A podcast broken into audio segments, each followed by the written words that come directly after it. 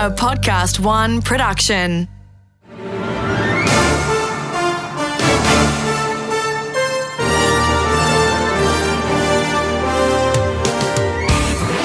From the Inside with Peter Rix.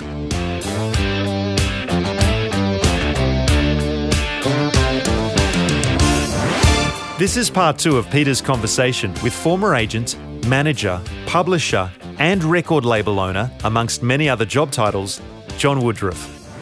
In the 90s, John went on to experience even greater success with two groups rock act The Baby Animals and pop supergroup Savage Garden.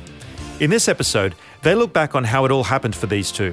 Both came to John in very different ways, with one of them having a very rapid rise to the top.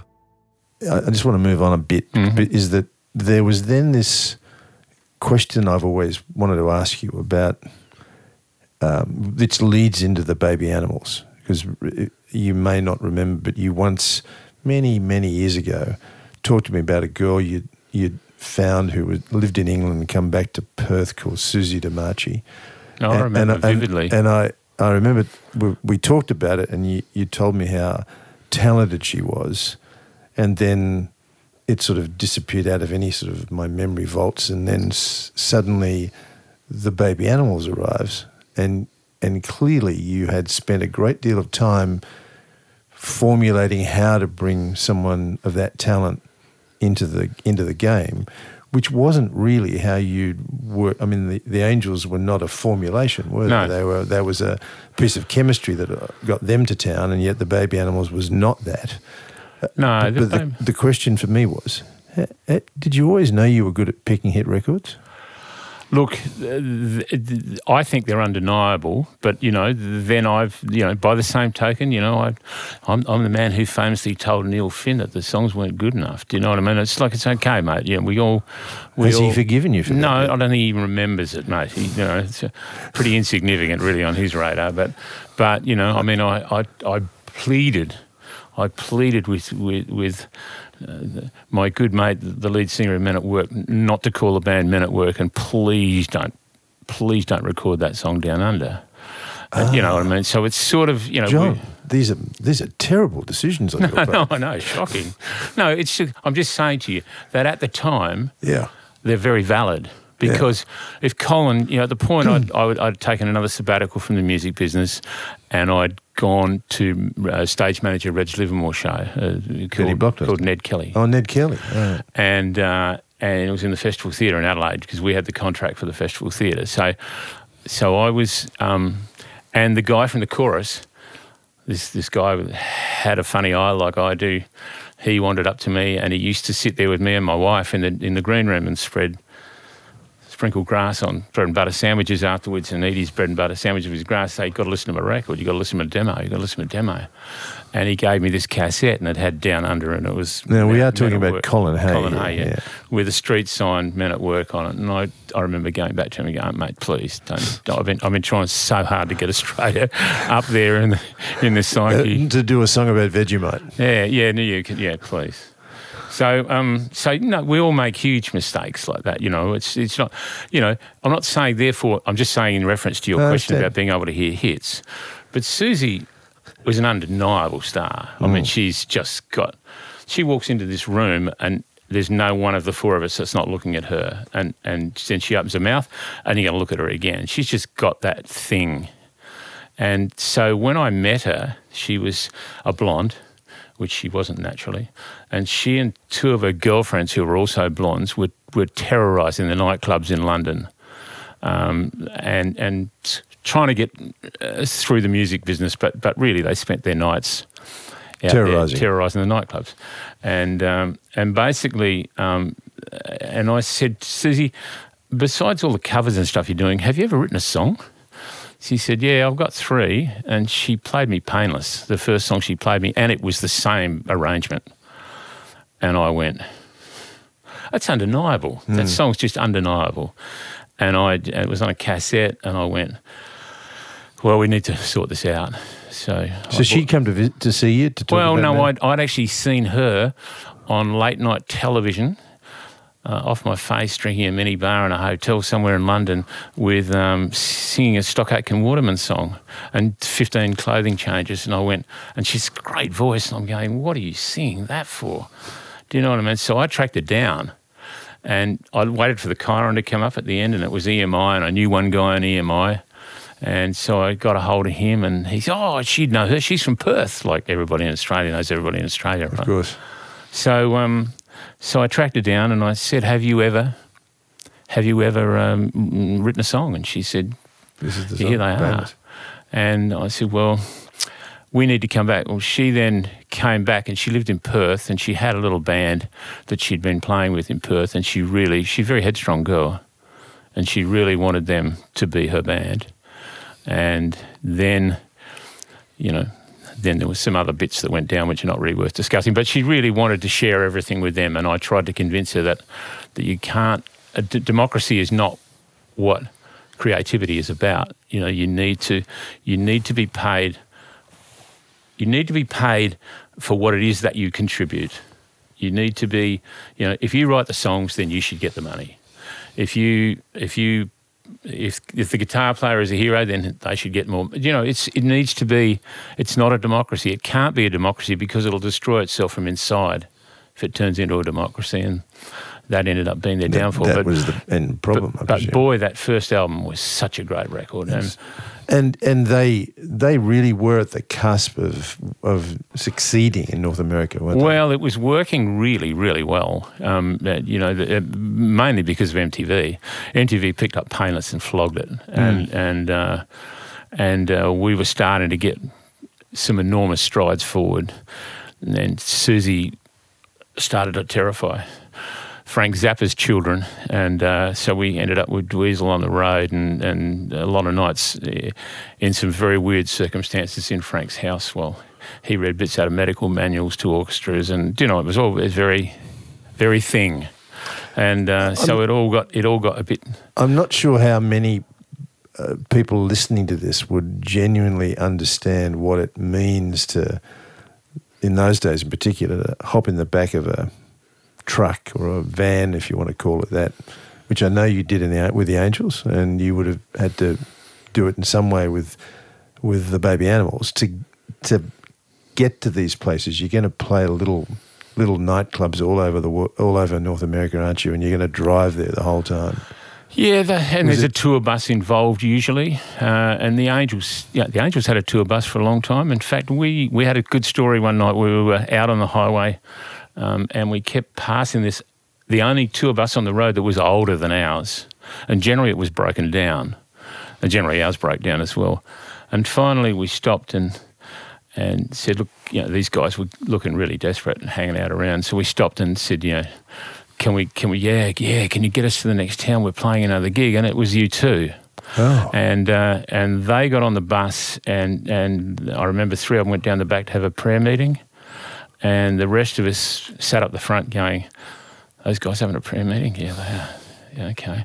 And, uh, and then probably three months later, we saw live at, uh, at the Red Rocks yeah, the right. video and Yeah. went, oh, that was. Gee, how come they got past us so quickly? so, so yeah, but, but those sort of those sort of things went on for a long time. We were on a lot of buses together. And and how many shows in a week would you have to do where you bounced around? five, Right. five or six. Then then you then you get into the next level where you go with uh, opening for another act. I mean, with with Baby Animals, we opened for Van Halen for six months, continuously on the road in America. So we were. You know, we would wake up underneath the stadium, get up, have breakfast out of a Bain Marie. The record company would turn up, take us out in a car to Thrive radio stations who could be less interested.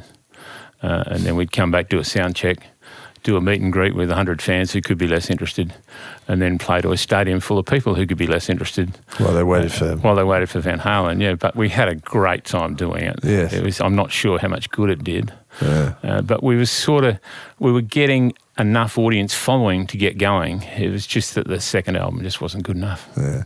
But the legacy then became that the band imploded. Yeah, Yeah. yeah. And yet, somehow, I can look around um, Sydney and Melbourne, and there's Baby Animals on a Yeah, they're still playing, and so they should. I, I think that first album that, that they made was the best record that I was ever involved with. Uh, and it's still, I still think it stands the test of time. I think the the, the sound of that record, Chris Lord Alge mixed it. Uh, it, it you know it it just it sounded like a hit record, and and it was, uh, and it's got some great songs on it, and and and I was so disappointed with the result of the second album, but you know in the middle of all of that, I got into bed with with Terry Ellis, who was half of Chrysalis. He was the Ellis out of Chris Wright and Terry Ellis, and we put to, or he put together and invited me in to a, a brand new label called Imago in New York, and uh, boy, it looked the part. We were. We were we, we took up two floors of Carnegie Towers with the white grand piano in the foyer and the whole routine, but we sort of had half. that sounds slightly cliche-ish, John. Yeah, I know. We sort of had ha- we sort of had half. It was good fun. We got through some. We got through some of BMG's money. So we we moved to the uh, the two young men from Brisbane who arrived with demos that you saw. They didn't actually even arrive with them. Oh. I, I used to get demos all the time, especially because of the magazine and everything. I would get demos mailed to me. Uh, and and in those days, the CD format had arrived well and truly. And I got a cassette from from this band that was covered in sprinkly, sparkly bits, and they were called Dante. So Dante, sprinkly, sparkly bits, cassette tape. I just said, I got to listen to this. There's no way I can't not listen. I've got a, anybody got a cassette player, and somebody dug one out of a drawer somewhere and blew the dust off it. And I put it on, and the first track I heard was "To the Moon and Back," and I went, Good song. "That's a little bit undeniable." So I said, "Okay." So I flew to Brisbane, and I sat down with them, and they're very young very young and and and and really nice guys. Like some of the nicest blokes I'd ever met. They're they're really genuinely nice people, and both on the dole. One worked in a record store, I think, and they were saying. Um, I- you know, I always say to artists, you know, what do you really want? What is it you're after? What what would be what would fill your heart with glee? What would be and and they both said to me that the thing they could imagine themselves doing one day was walking into the kitchen, and one of them lived in Logan, for example, in Brisbane, and putting the money for the mortgage on the table in, for their parents and going, "There's your home." And I just went, Ooh, you can't deny that idea. So I went, okay. So, um, so I then went out to all the record labels in Australia and said, um, okay, boys, I'm here. Let's go. You know, we, we're ready. You know, I've got a new one. The very the legendary John Woodruff yeah, here's, here with his he's arrived with his new band, and it was right in the middle of the grunge era. Was if you didn't come from Seattle, you were nothing, and uh, and they all just went, John, have, have you lost it? Have you? Have you just lost the plot? Right, this is a pop band, and I went, no, no, listen to the songs, guys. Listen to the voice and listen to this. No, no, you've lost the plot. And none of them would sign it. No one in Australia wanted to sign that band. Everyone passed on it. Bless their hearts. Thank you very much. There is a God. And so, and so uh, I went to Charles Fisher and scraped together some, some money on the, on the on the mortgage on the house and said, Charles, don't care how long it takes. You need to sit down with these guys in your studio at home, and you need to make a record. And and they they they have a, a great idea about songs, and but no idea of how to play their instruments or record. And you're going to have to spend it. And it took him a long time. He talks with great fondness of it, though. Oh, it was a And- and- great. It was a and- great six months. And being in his lounge room and all that sort of wonderful legend. yeah, And you did mortgage your house. yeah. Well, we, your line of capital depends on your mortgage. So Yeah, I didn't quite. go in and take a new mortgage. I just went Yeah. backed up by the house. We need to spend some money here. And so you established your own label to do this? Mm-hmm. Or the own production company. company. Yeah. And and Roadshow, I mean, the most surprising distribution organisation on the planet. Yeah. Again, it came from that same philosophy of of, of having been knocked back by the majors. Um, I felt the same as I felt about the other side of town. Um, you know, that I really needed to have somewhere where we were going to be able to do whatever we needed to do our way. And and um, Chris Chard, who ran the Road- Nuts and Bolts and Bolts of Roadshow at that time still does. Um, is a lovely human being, a wonderful, one of the nicest people I've ever worked with, and he he said, "Yeah, well, let's go, let's do it." Uh, and he had some people working for him that I'd worked with before, but you know, it was he was really it was really him putting his arm around it and going, "Let's go." So at that point, we did a, a lease deal, um, which means that you can still maintain ownership of your product, and you can still maintain control, and it just about triples your royalty. And we sold a million two, a million three of that first album. So W- was happy. it word of mouth to begin with, or was it just it stuck on radio? Uh, mate, the, uh, I Want You was just a war. You know, it was a it was a ditty sort of hit, but it was and it was probably the most ditzy track on that record. But but it was so natural for radio, and they picked it up and ran with it. And then before I could even get to America, um, to to get it going from there, an, an American um, consultant. Now they're the people who sit just above the indies in the payment scheme of things uh, who also was a consultant for, for here as well, for this radio network. For Australia. Yeah. It's not beat not- around not here, sorry. Yeah, it's for Australia. He, um, he was in Australia talking to their conference and he heard it on Melbourne radio and he took it back and he stuck it on, on uh, I think it was the Eagle in Dallas, which is the big P1 in Dallas. And, uh, and it went off. And that's before I could even get there. So at that point, Sony, Columbia Records were on the phone going, yeah, "We have to have this." uh, As as was Arista, as was, you know, I mean, we, we, everybody wanted it. After all those years, excuse me interrupting.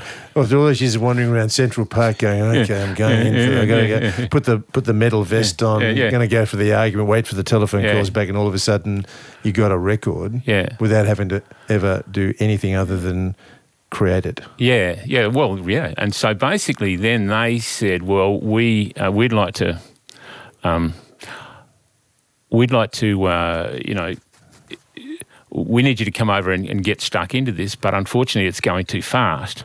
So, in actual fact, it was going so fast that they had they couldn't press up the records to get them out to radio. They were sent DATs to radio. They sent DAT tapes of the song to radio because radio was screaming for it.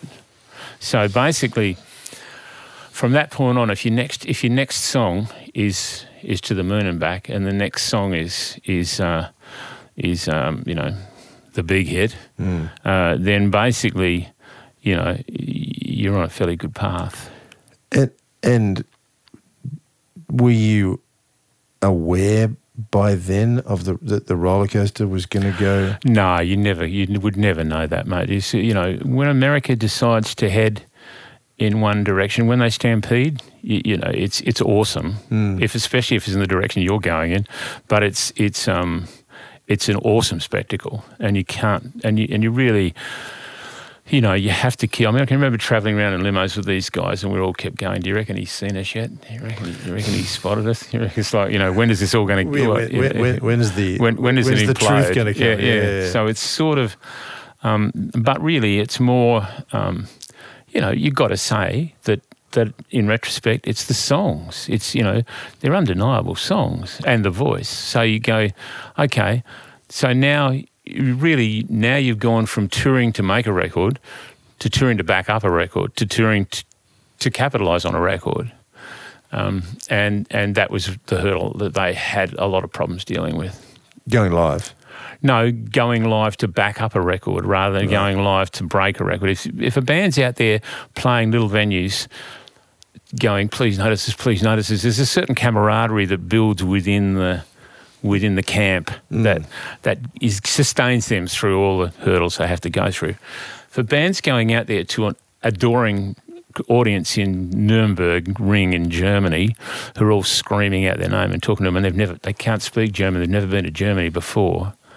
It's all a little bit overwhelming. Do you know what I mean? It's all a little bit um, I'm probably this is um, I'm not really comfortable here. Do you know what I mean? Did the boys grow up quick? They they did a bit. Um, yeah, they did. They did, and they're, they're still the loveliest people that I've ever been involved with in terms of musicians in the business. They still deeply care about um, uh, about their families and the people around them. I've often wondered what if they'd stayed together, whether the level of quality of the because it was this is you're right, the songs were the key, and yet there was a point where it, it I mean, obviously one of them decided they didn't want to But be they in the see they've never, they've never, even even as solo artists. I mean, Darren's solo stuff is fairly left of centre. I've got to say, but um, but they've never put out crap. Never ever. They these guys actually know quality material. They know how to do it. Um, but one of them didn't want to do it anymore because he he the adulation bothered him. Completely bothered him. The adulation for seemingly no reason bothered him and and the other one got a bit sick of carrying the whole load. Do you know what I mean? So it was sort of, but by the same token, you know, you, you can't stop it. I mean, I've still got the records, and I know see, see what they sell, and It still know, sells. Oh man, and the, and the and the um and you know. eh, there's an idea in the music business now, you know, with this whole f- this whole uh, robbery, if you like, uh, robbery downturn, whatever you want to call it, of the digital era that, that took everything away from from the recording artists and the, and uh, you know and and and put them on a downward slope is now on an upward turn, and and the um, and people have taken streaming to heart, and so uh, so the streaming income is starting to grow considerably, and that's that's very passive. You don't have to do anything about that. You just have to keep it in, front of people. So basically, um, I'm watching the streaming income increase, you know, from a fairly low base to, you know. To, b- b- by increments of, of 50 to 70% every time I get a six monthly statement.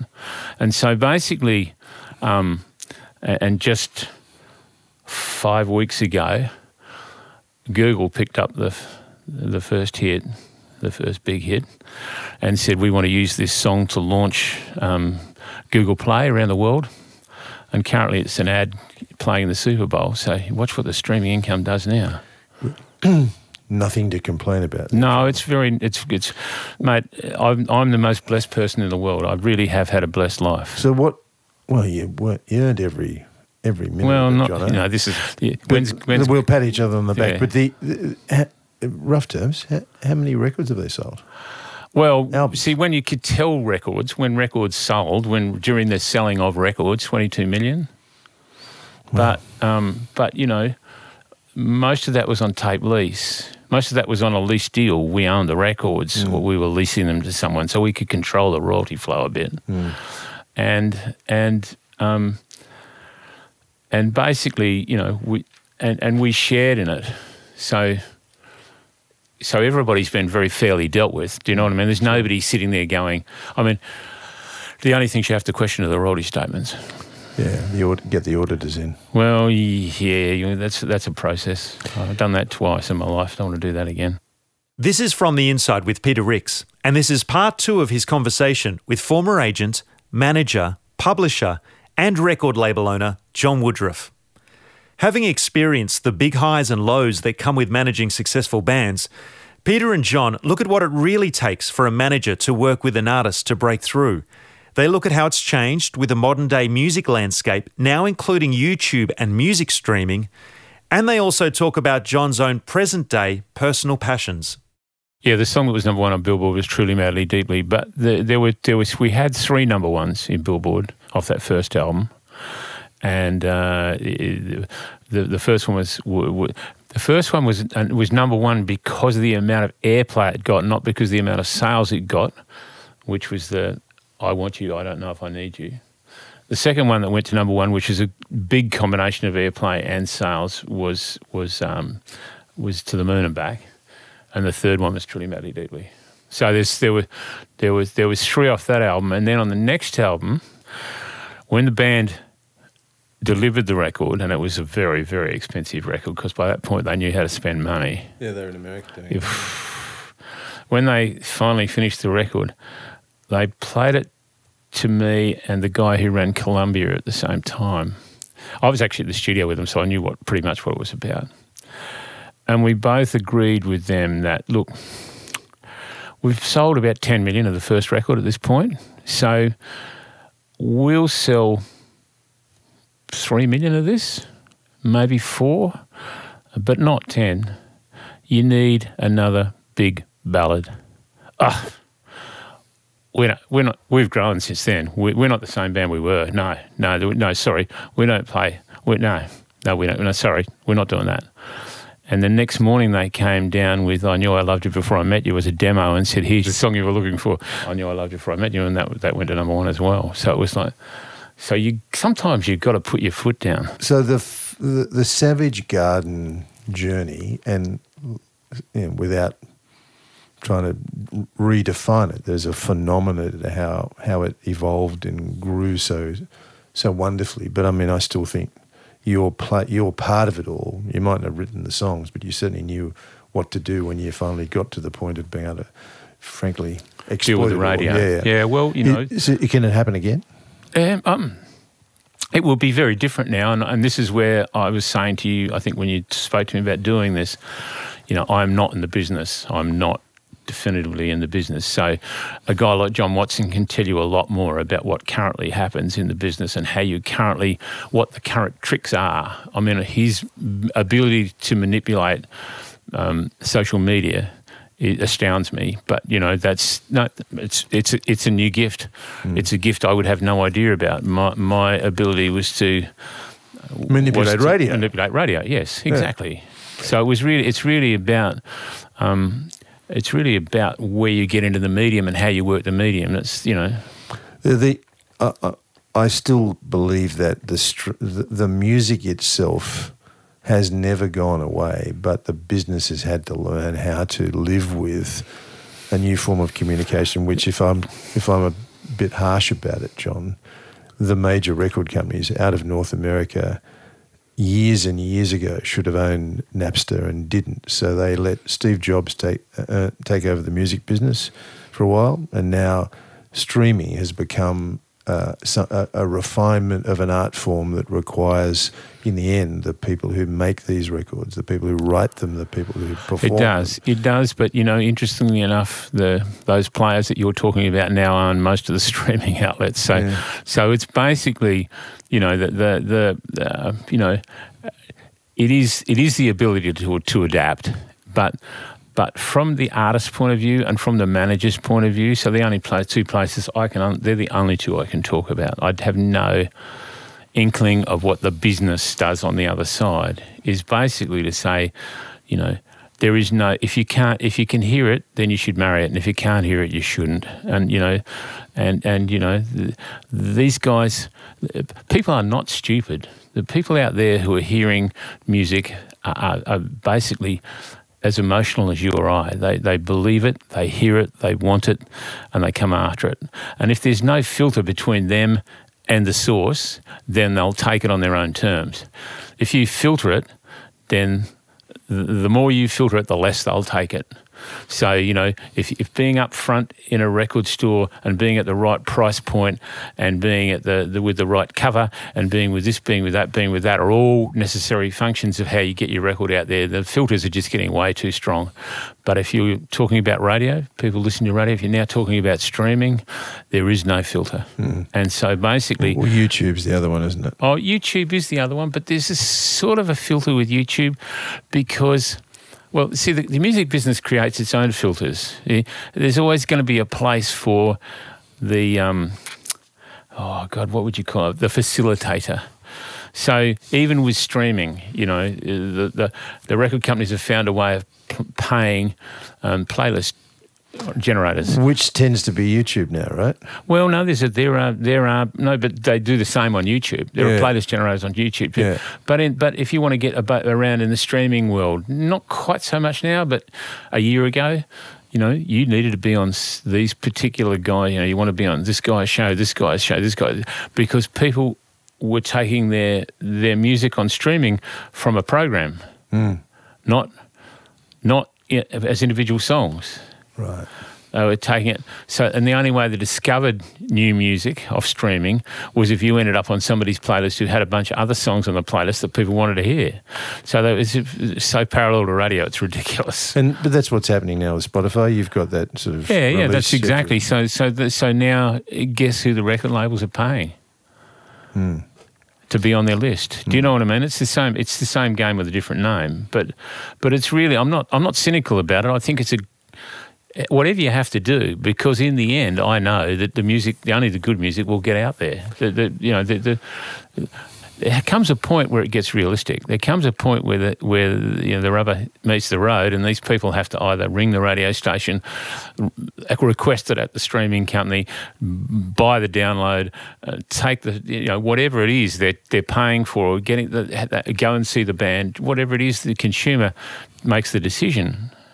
So the other half of well, not it's not a half, but there's a, a whole piece of the John Woodruff story that that is about how you've fostered and interacted with the business in, in Australia. So I remember you and the managers forum being um, an instigator when we all went to Canberra and did that strange thing you made me. That was fantastic.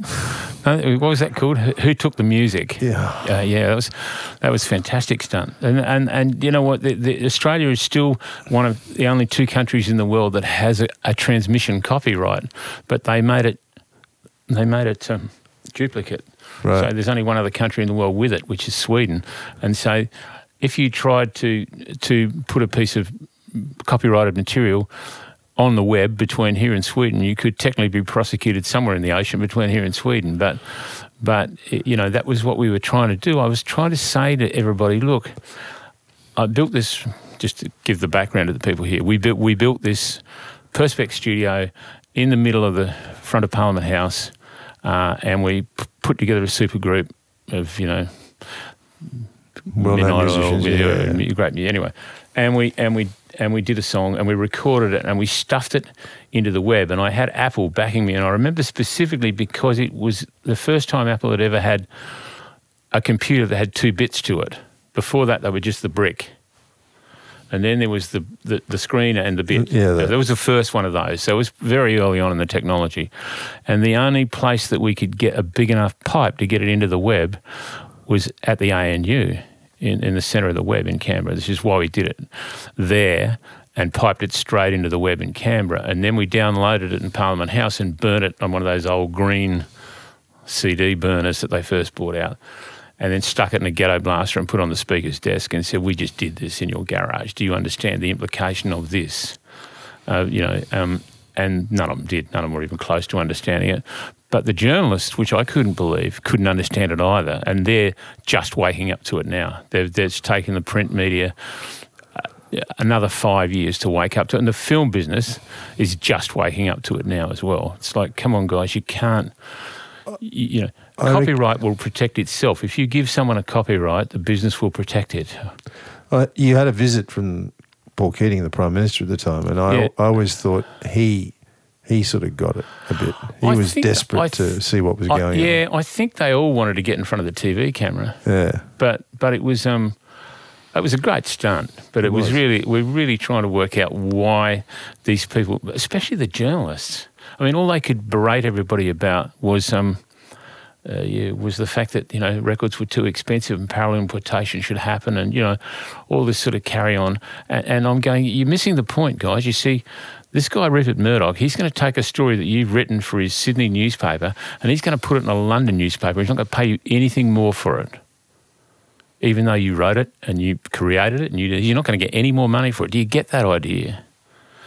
No, well, okay. Well, well, that's because they didn't really at the time come anywhere near understanding what was going to happen with the globalisation of information either. Well, no, I guess not. It's been a lot, but it was pretty obvious if you saw what happened with the music. Do you know what I mean? Well, we were the, uh, that, that's the point, though. I mean, whatever happens to the music business, it always seems to me that it's the first thing that that, that gets impacted because it's the, because it's a kids' market, and youth and youth. The only thing that really scares old people is youth. Mm. The only the only things that I've ever done in my life that's actually worked with convincing the crusty old guys at the record labels that there's a problem is when a 20 year old kid says to them, You're wrong.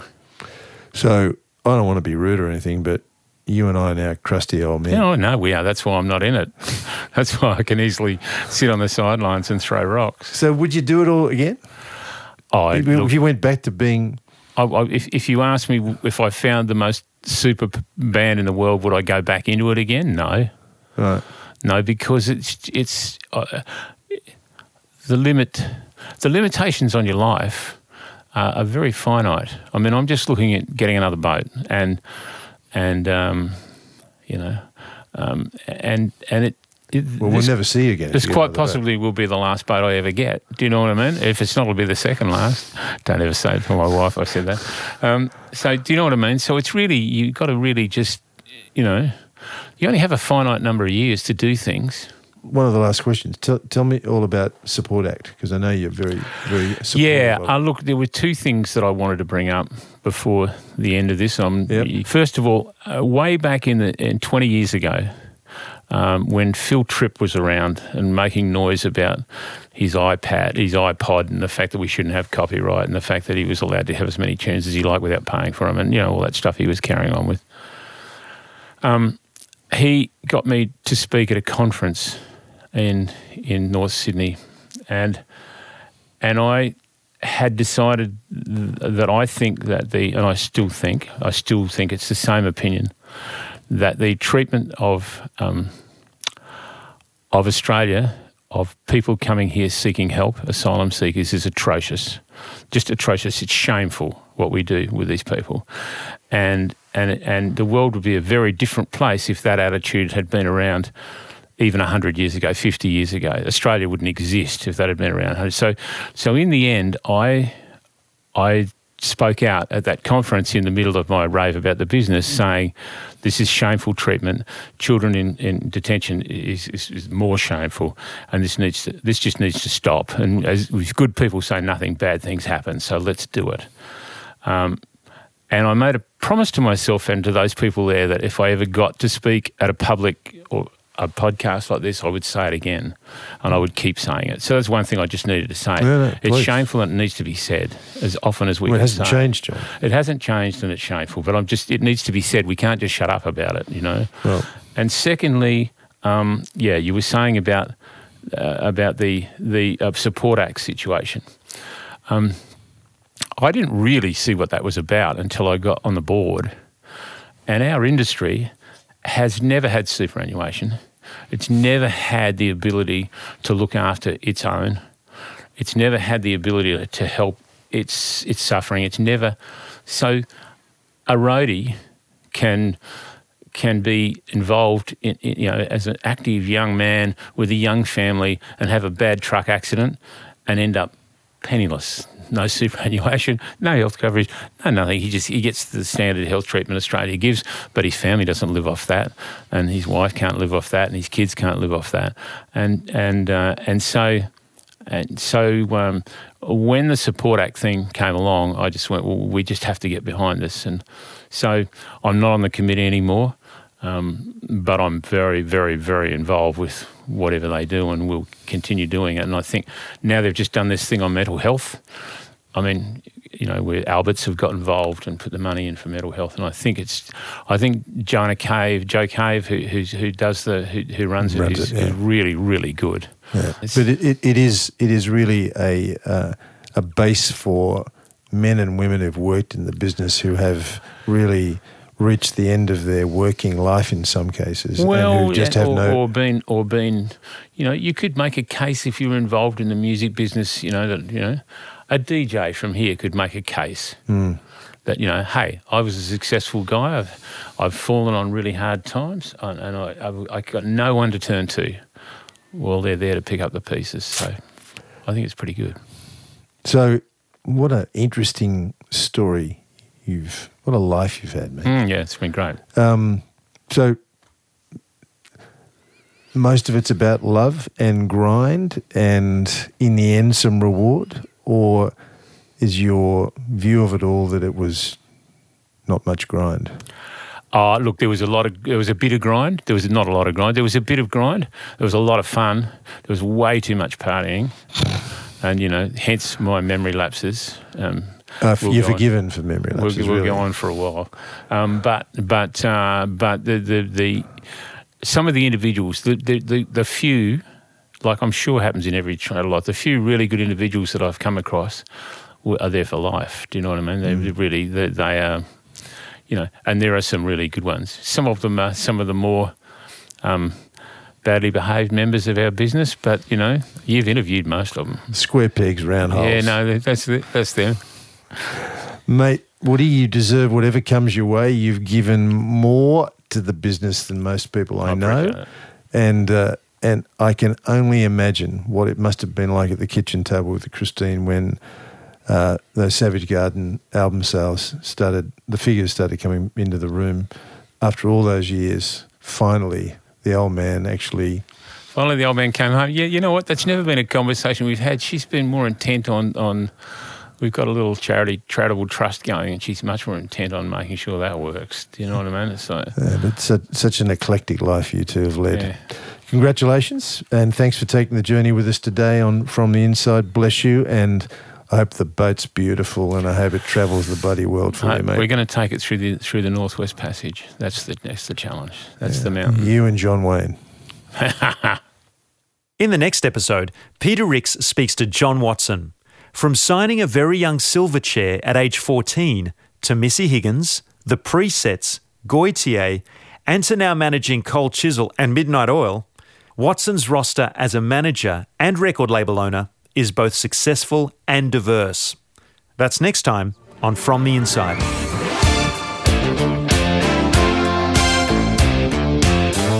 From the Inside is recorded in the studios of Podcast One. For more episodes, head to podcast1.com.au or download the Podcast One app.